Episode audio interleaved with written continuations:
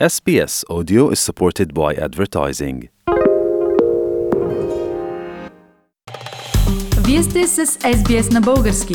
Намерете още страхотни новини на sbs.com.au наклонена черта Bulgarian.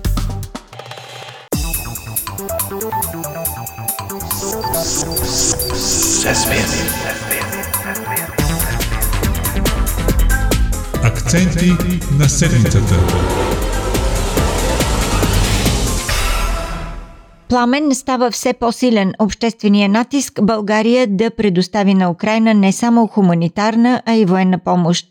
Но това все още не се случва. Защо? Не се случва, защото част от водещите български политици, президент, военен министр и други, са се вкопчили в погрешната, дори глупава мантра, че ако дадем военна помощ на Украина, значи България влиза в война срещу Русия. Така те постигат две цели. Първо, изграждат си защитна стена и надяват ореола на защитници на българския национален интерес. И второ, плашат нормалните българи, които в края на краищата не са длъжни да знаят всичко за политиката, вярват на управляващите. Нали, за това са ги избрали.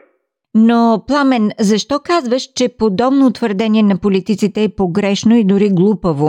Не е ли факт, че Русия се отнася враждебно към всички държави, които тя смята за неприятелски? Малката тук е, че България и сега е в официалния списък с неприятелските на Русия страни. И то само защото сме членове на Европейския съюз и НАТО, които си позволяват да наричат войната война и да налагат санкции, дразнещи руското имперско самочувствие. А и се на път да сринат руската економика, която и без това е на глинени крака. Искаш да кажеш, че България е мишена на Русия, независимо от своето поведение? Да, макар и малко тук има войски на НАТО, които сега се увеличават с 900 души. Има натовски въздушни бази, има натовски пристанища. България подкрепя санкциите срещу Русия и призовава за спиране на руската агресия. Няма за какво руснаците да ни обичат. Да добавим към това, че бяха изгонени и още 12 руски дипломати за шпионаж, което вероятно допълнително вбесява Кремъл.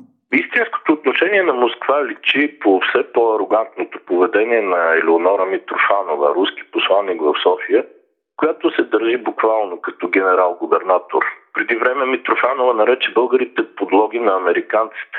А щом правителството реагира, тя каза, че премиера Петков е чиновник, който няма право да й прави забележка. Тази наглост доведе до там, че България привика посланника си в Русия за консултации, знак, който е на крачка от скъсване на дипломатическите отношения и посланието към Москва е следното. Приберете си този ваш посланник, не го искаме вече тук. Добре, а какъв е ефектът от този сериозен дипломатически ход на България? За сега ефектът е нулев. Кремъл се прави на разсеян и Митрофанова продължава да размахва пръст, включително да заплашва, че ще се случи нещо страшно, ако България даде военна помощ на Украина. Не, нищо няма да се случи, както не се случи на нито една европейска страна предприела такава стъпка. И е жалко да се гледа как цялото българско управление се гърчи и не може да защити достоинството на България като свободна европейска страна. Пламен, ако оставим на страни историята с Митрофанова, какво е отношението на българското общество по въпроса дали да се помогне военно на Украина или не? Не съм видял социологическо проучване, което да даде конкретен отговор в или. Но на фона на масовите демонстрации в подкрепа на Украина в София, Пловдив, Варна и Бургас, наистина има засилващ се натиск това да се случи. Двама учени, професор Татяна Дрознина и доцент доктор Михаил Дойчев, излязоха с призив да се помогне с оръжие на Украина и заявиха, запазвайки неутралитет, влизаме в света на диктатурата. Тази ситуация за мен все пак най-добър ориентир е съвместната декларация на шестима бивши български военни министри от правителства с различна политическа ориентация. Те продължават да са активни и информирани експерти в своята област и точно те призовават парламента да даде мандат, а правителството да окаже военна помощ на Киев. Пламен, а кои са тези бивши военни министри, за които говориш? Ноев, Николай Свинаров, Аню Ангелов, Тодор Тагарев, Велизар Шаламанов и Николай Ненчев. В тяхната декларация се казва, че днес Украина защитава не само себе си, а границите на Европа, която Путин обяви за враг и сред враговете е България.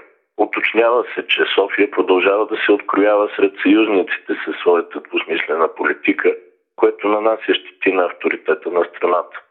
Защо присъединяването към съюзните усилия би създало опасност точно за България, се пита в текста на декларацията.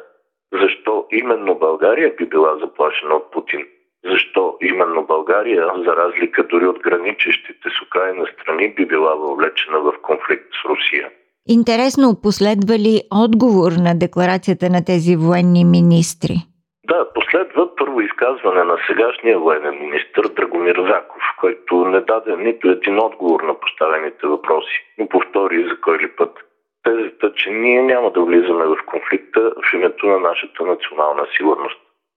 В среда обаче същия Заков малко обърна палачинката и каза, че на ход е парламента.